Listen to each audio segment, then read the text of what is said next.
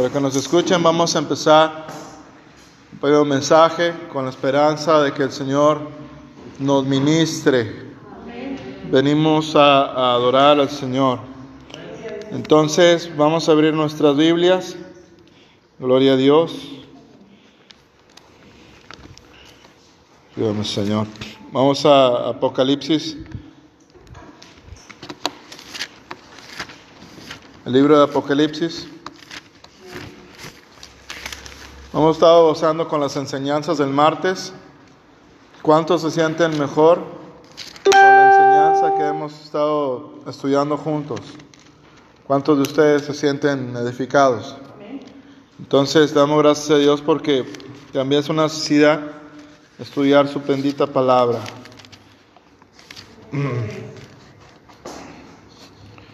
Vamos a el capítulo 21, versículo 1. Apocalipsis. Y vi un cielo nuevo y una tierra nueva, porque el primer cielo y la primera tierra se fueron, y el mar ya no es. Gloria a Dios. Ayúdame, Señor Jesucristo. Es interesante para mí, seguramente para muchos, que intentamos este, estudiar la palabra, ver este precioso libro de Apocalipsis. Hace mucho este, leí un poco sobre el texto de Ironside, un texto clásico de estos temas. Y, este, recuerdo que había una frase que la relaciono siempre desde entonces con este libro. Nos habla de la consumación de la redención. ¿Qué va a pasar ya en las últimas etapas del plan de Dios para la humanidad, para la tierra? Como ustedes ya saben, no es un secreto que el Señor Jesucristo también murió para libertar de la maldición a la tierra desde la época, o más bien desde el tiempo desde Adán. Desde entonces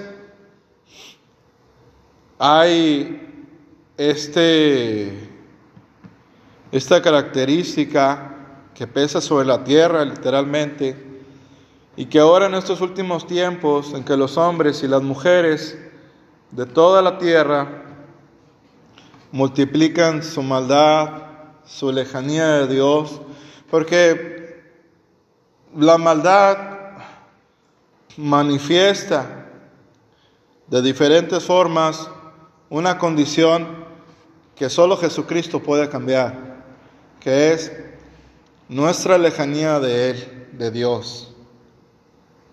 Solo Cristo puede reconciliar a la humanidad.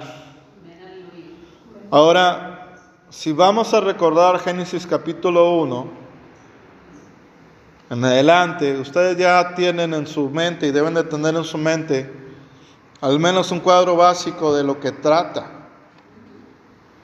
Nos habla de la creación y se acuerdan de la frase que siempre aparece después de que se nos relata la, eh, el proceso de los días que se hizo en cada uno de los días. Y vio Dios que todo era bueno. Y algunas versiones dicen, y vio Dios que todo era bueno en gran manera. Entonces el planeta en sus inicios lo pueden constatar con geólogos serios, con científicos realmente comprometidos con la verdad. Sus trabajos tarde o temprano, lo quieran o no, si hacen una investigación seria, van a concluir que lo que dice la palabra de Dios es la verdad. Dios hizo todo bueno, ríos, mares, especies que ya no existen. Había un sinnúmero mucho más grande de lo que hemos conocido como género humano, porque Dios tiene un montón de creación en esta tierra y en el universo, o cosas que no conocemos, que solamente el Señor Jesucristo en su omnisciencia lo sabe. Pero ¿qué pasa? Entró el pecado y empezó a desgastar la naturaleza humana. Tan es así que Dios tuvo que recortar, para empezar, la edad de los seres humanos. Primero, los cuerpos. No me acuerdo con quién estaba hablando en estos días sobre... Eh, ah, con un vecino, me parece. Sobre la creación de nuestro cuerpo físico, en su estado original. Nosotros, nuestros padres, Adán y Eva, este, habían sido hechos perfectos en cuanto a su estado espiritual, moral y físico. Y ellos podían ver a Dios, así como nosotros nos vemos el día de hoy. Y Dios, asombroso, Él visitaba el huerto del jardín. ¿Por qué lo hacía? Por el deseo que tiene de convivir con su pueblo y de que este pueblo, los dos que hay, el pueblo escogido de Dios, los judíos, y los que descendemos de él y lo que ustedes gusten adicionar a ese tema, y el pueblo redimido de Dios que es de toda lengua, de todo género, lavado en la sangre de Jesucristo, el único verdadero Mesías, el deseo de él sigue siendo el mismo, por eso él bajaba y la intención de Dios de poner a Adán y Eva era crear un pueblo que anduviera con él por y en amor a su persona y a sus palabras. Y el huerto lo hizo para que lo cuidara, no para que lo sufriera. En la clase del martes vimos algo que se llama el hombre, su caída y su redención. Y nos habla que el pecado trajo la enfermedad, la tristeza, la muerte. Hay otra cuarta este, característica, no la recuerdo en este momento, pero esas tres cosas aparecieron y Dios no fue lo que él pensó. El cuerpo humano, como les vuelvo a decir para cerrar eh, la idea de este comentario en cuanto a relación de nuestro cuerpo, era que estuviéramos aptos. Es más, algunos pensadores o teólogos dicen que el cuerpo no tenía sangre. Y en lo personal yo pienso que sí, porque cuando el Señor Jehová hizo al hombre, creó a la mujer, y después, ¿qué dijo? Adán cuando ya despertó del sueño, el mismo Dios este, le puso. Ahí estuvo el primer caso de anestesia, ¿verdad? El Señor lo durmió, le abrió, lo operó, le sacó una costilla e hizo a Java en hebreo o Eva. Y entonces este Adán o Adán abrió los ojos y dijo, ahora esto es, escuchen, hueso de mi hueso y carne de mi carne. ¿Por qué no dijo sangre? ¿En dónde se transmite el pecado? Genéticamente hablando, en un sentido genético bíblico, en la sangre. ¿En dónde se transmite la información genética? En la sangre. Ahí aparece la programación de la maldición o, que el mismo hombre se atrajo por su desobediencia porque nosotros creemos que Dios es veraz y todo hombre mentiroso. O sea, en él no hay ninguna, ninguna maldad, no hay nada de malo, ¿verdad? Pues en la sangre, ¿verdad? Le dijo, el polvo eres y polvo volverás. Entonces, en esta manera semejante, el mundo, dicen los científicos, le dicen al globo terráqueo, le dicen risitos de oro. ¿Cuántos escucharon esa fábula o ese cuento? Los que son de mi generación, ¿verdad? Ahorita ya van puro mugrero los niños, ¿verdad? Ah, ya va a empezar, ni modo. Pero porque los quiero les digo. Ahora sí que usted, no ustedes los digo, pero por ustedes lo digo.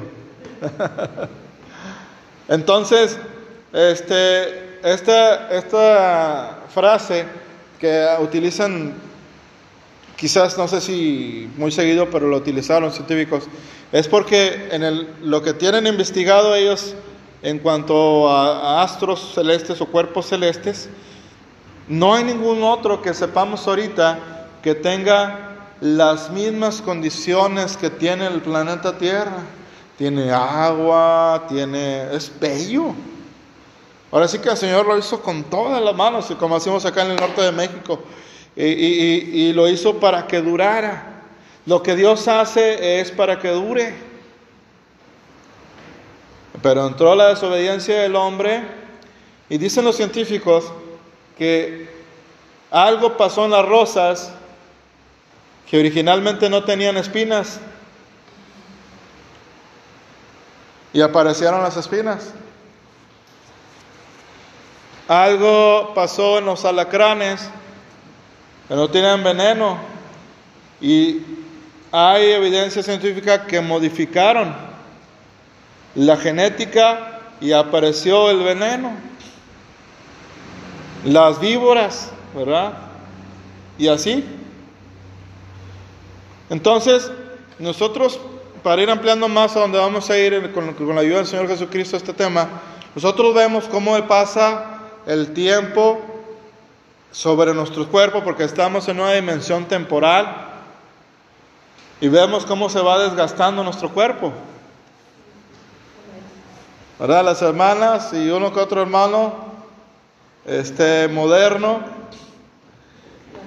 Si hay que orar por estos hermanos modernos, ¿verdad? Aleluya.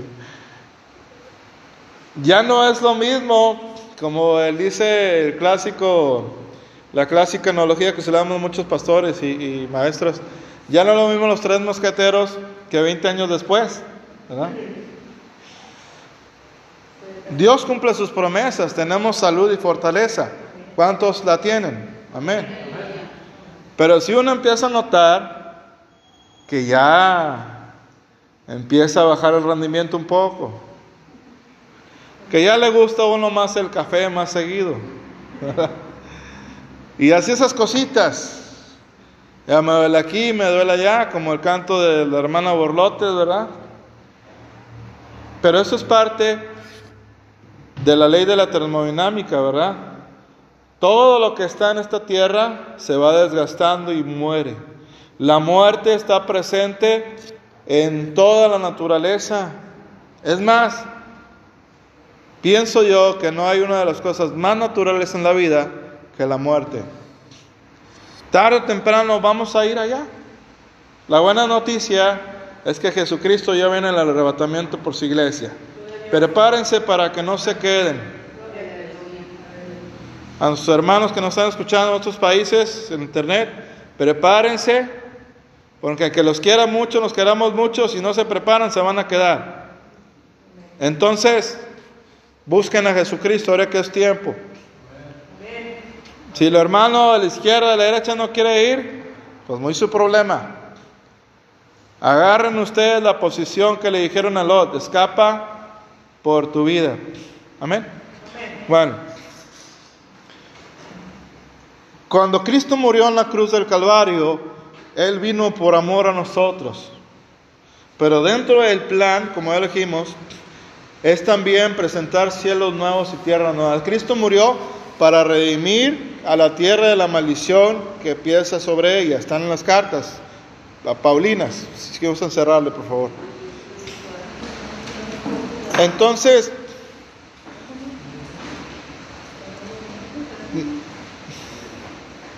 luego porque se distraen, los veo. Háganlo, adelante. Eh, entonces vemos que como Dios es responsable, Él va a restaurar lo que originalmente Él pensó. Dios piensa, ¿dónde están sus pensamientos? En la palabra. Entonces Él va a restaurar lo que, lo que inicialmente pensó para el género humano.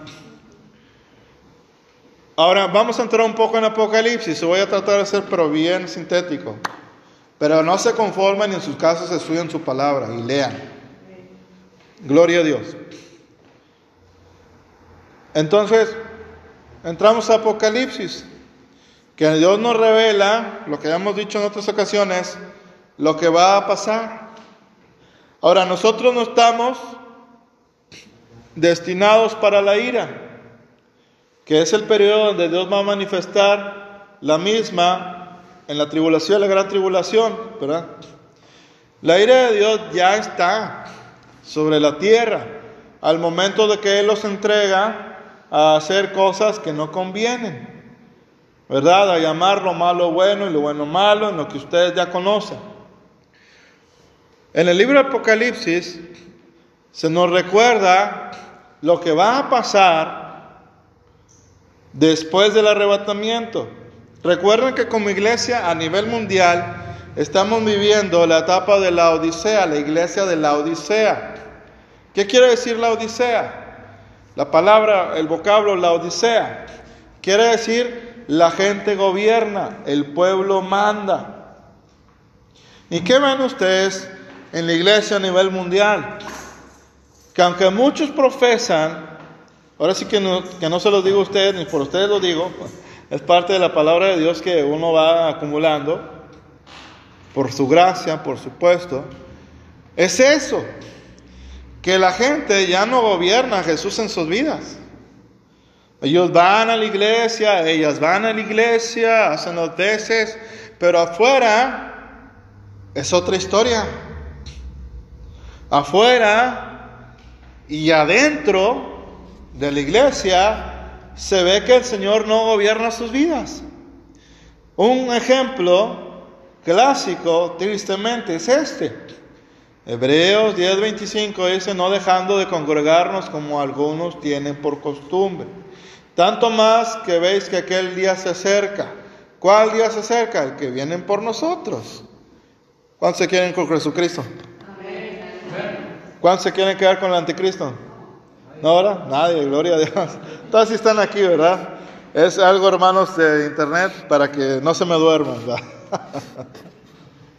Entonces, a veces por razones de trabajo, etcétera, justificables, el Señor lo sabe. Pero el problema está cuando se puede y no se hace. Ese es solo un ejemplo de los muchos que hay. Ahora, uno, otro que les voy a compartir que cuando estaba de maestro de jóvenes, porque no creen que llegué así a sentarme, yo agarré paco y pico y pala también, ¿verdad? De abajo, gloria a Dios. Dios lo va preparando a uno. Así es que si el Señor los pone a barrer, a hacer algo en sus casas o todos donde ustedes se encuentren, no se nieguen.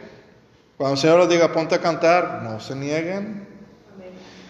A predicar, no se nieguen porque es el Señor el que los está invitando a prepararnos. Bueno, recuerdo que una vez en una clase de jóvenes salió una persona que dijo, yo no creo, escuchen, yo no creo, yo no creo que Dios castigue. ¿Será eso verdad a la luz de la palabra de Dios? No. El mismo libro de Apocalipsis dice, Apocalipsis 3, capítulo 19, 19 en adelante, 3, versículo 19 en adelante. Yo, el 19, yo reprendo y castigo. No mando reprender, no mando castigar. En ese texto, yo reprendo y castigo a los que amo. Sé pues celoso y arrepiéntete. Entonces, ¿qué tiene que ver esto con todos los cielos nuevos y tierra nueva? Permítame tantito. Que ahorita al terminar hay café, literalmente. Gloria a Dios, ¿verdad? que Dios siempre nos advierte de todas las cosas con mucho tiempo, porque el deseo del Señor no es que estemos en incertidumbre y a ciegas. Ese es el propósito de toda la Biblia y también del Apocalipsis.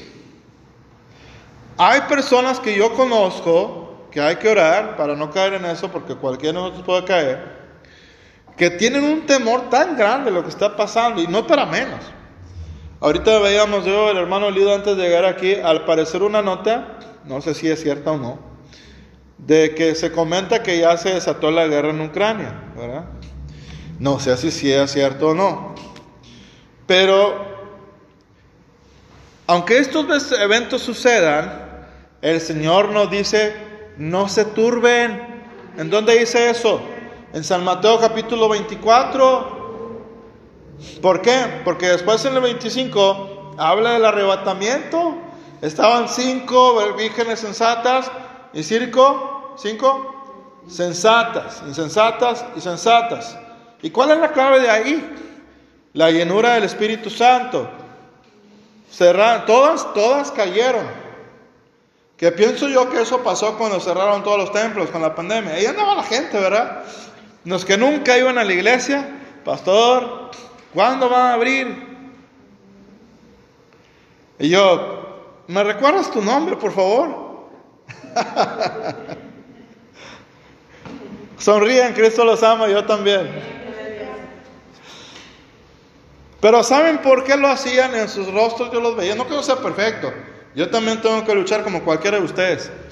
Pero yo me acuerdo que yo veía en sus rostros una desesperación. Como el sueño que me contaste del que, el del que hermano que veía una fila grande. Sí. Pero una desesperación de saber que no habían hecho lo correcto y que ya no había más tiempo. No debe decir, Señor, estoy lejos de ti, ayúdame. Que eso es la actitud que deberíamos tener muchos.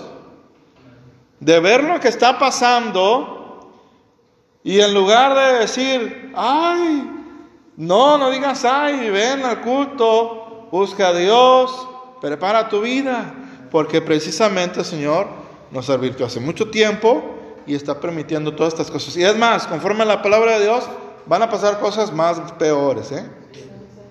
Así es que los que no están firmes en Cristo van, como decimos en el norte de México, en sentido figurado, van a caminar. Qué feo, ¿verdad? Las cosas se van a poner difíciles. Pero los que estamos en el Señor, aunque se mueva la tierra, de sus montes, tiembla la tierra, es temblor, movimiento, es eso. Y sus montes pasan al mar. Nosotros estamos seguros y confiados en el Señor. Aleluya. Aleluya.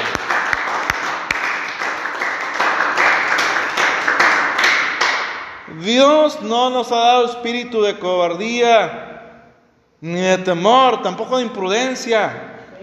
Pero hay cristianos que se pasan de prudentes ¿verdad? Y tienen miedo a todo, menos al que se debe ni tener miedo, tener temor reverente. Ah, yo a la iglesia, ¿verdad? Porque no se toman las medidas y se toman las medidas y como quiera no vienen. ¿Verdad? Como me decía un maestro de la secundaria, cuando nos quería regañar elegantemente. Es un modismo que utilizamos acá en el norte de México. Se llama, nos veía y ya como que ya estos no tienen remedio, ¿verdad? Y ya no hacía ni coraje, lo único que nos decía, pillines. Y así están muchos. ¿Y qué tiene que ver eso, hermano? Ahí voy para allá. Que nada inmundo que nada que no sea aprobado por Dios, ni nadie que no sea aprobado por Dios va a estar en esta nueva etapa de cielos nuevos y tierra nueva. Y una vez más, como padre que tiene que corregir por amor los errores de sus hijos, Dios va a hacer cielos nuevos y tierras nuevas, donde mora la justicia. Así es que no es nada en contra de ningún gobernante, escuchen por favor. Pero bíblicamente hablando, no hay justicia en la tierra.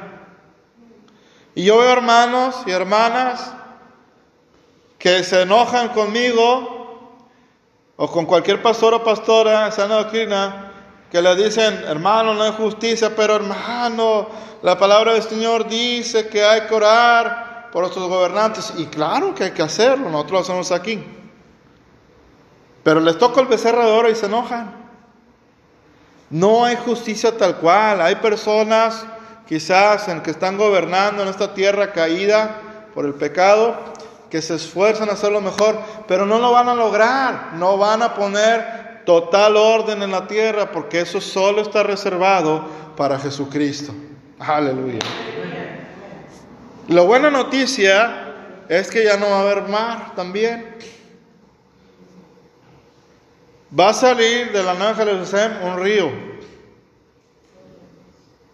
directamente de donde va a estar el Señor Jesucristo. Ya no falta mucho tiempo.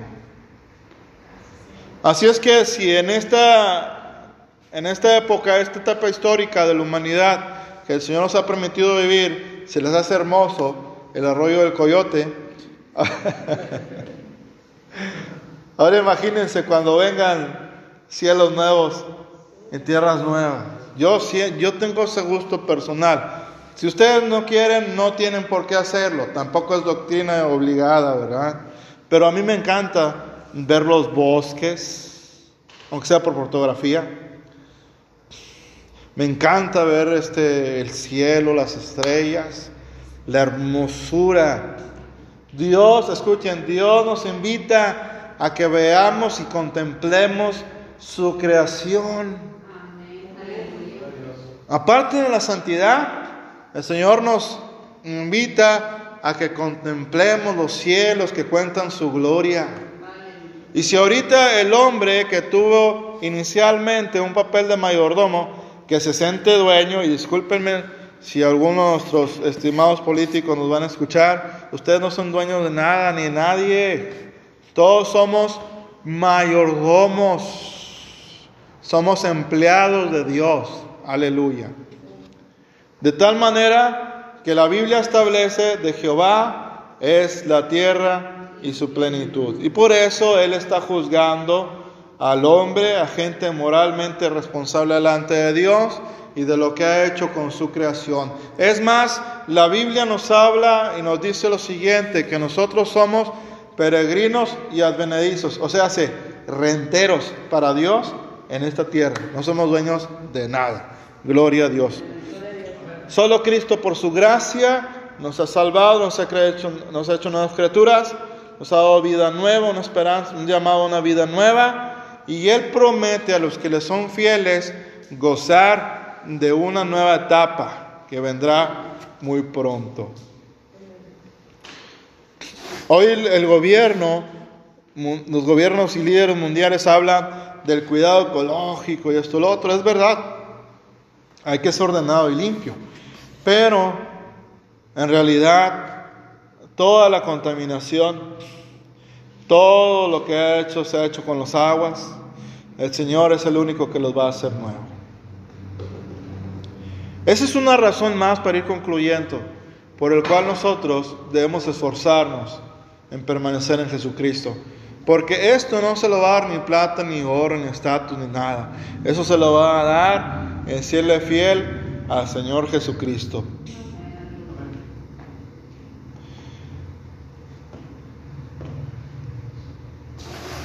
Algo nuevo en qué pensar. Ahora, ¿qué hacemos mientras que estamos aquí? Darle gracias a Dios por lo que tenemos. Glorificar su nombre. Jesús nos dice en su palabra que pensemos más en las cosas eternas.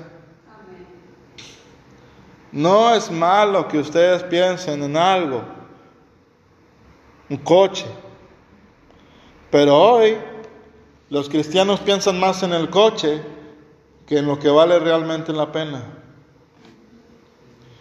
Dios nos llama a que pensemos en Él y en sus intereses. ¿Dónde está eso, hermano? Su palabra dice, buscad primeramente el reino de Dios y su justicia y todo lo demás os será añadido necesidades. No las tonterías que andan diciendo ahí algunos apostolocos. ¿Verdad? Aleluya. No. Pero hoy tristemente muchos cristianos han invertido el orden bíblico. Busca primeramente lo demás y al último el reino de Dios, ¿verdad? y aún así se enojan, se sienten, se chiquean con Dios. Le dicen, Dios mío, ¿por qué no me has respondido mi necesidad? Y el hermano, la hermana encargado de la iglesia o que es espiritual dice, hermano, ¿cuál necesidad tiene? Tengo necesidad de ganarme la lotería tejana, ¿verdad? Aleluya. y le prometo al Señor que cuando me la gane, hasta eso, ¿verdad? ¿Quién sobornar a Dios? Voy a dar los diezmos. Si no los das ahorita, pues imagínate si te ganas la lotería. Gloria a Dios, ¿verdad? Las riquezas de Dios no son materiales. Dios le va a dar sobreabundancia en su tiempo, en su momento, siempre y cuando lo vea fiel y esté listo.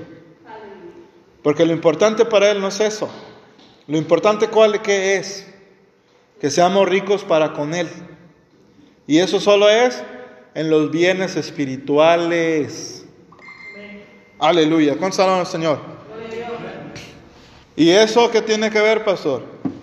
Pues que solo los que son ricos para Dios van a estar con Él.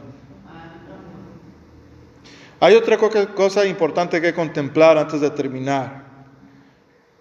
Va a haber dos resurrecciones. La primera, para gozo, ¿verdad? Para honra. Y la segunda, para confusión y vergüenza perpetua. Esto que estamos viendo está hablando del milenio. Al último, porque sigue el arrebatamiento en el plano de Dios. Ahorita estamos en principio de dolores, en la etapa de desarrollo. Ya los jinetes están listos, el apocalipsis, ya están listos. Ya andan dando sus vueltecitas, pienso yo por ahí. Pero si así no fuera, como quiera, ya estamos en principio de dolores. Eso es un hecho.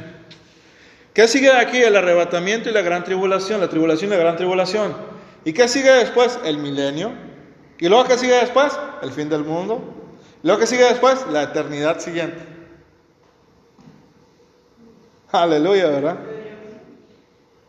Ya los dejé fusidos, ¿verdad? Qué bueno, para que les quede el gusanito y estudien en su casa en lugar de ver a Calimán, ¿verdad? Que nada bueno nos deja. Gloria a Dios, ¿verdad? Entonces, ¿qué hacer? Permanecer fiel. Olvídense del pasado. Ya. Lo que no hiciste, no dejes que te ate para no consagrar tu vida a Jesucristo. Porque van a tener dos elecciones los seres humanos el día de hoy. Quedarse a la tribulación y ser engañados por el anticristo o ser arrebatados y irnos a del Cordero, ¿verdad? Porque eso me pasó a decirles.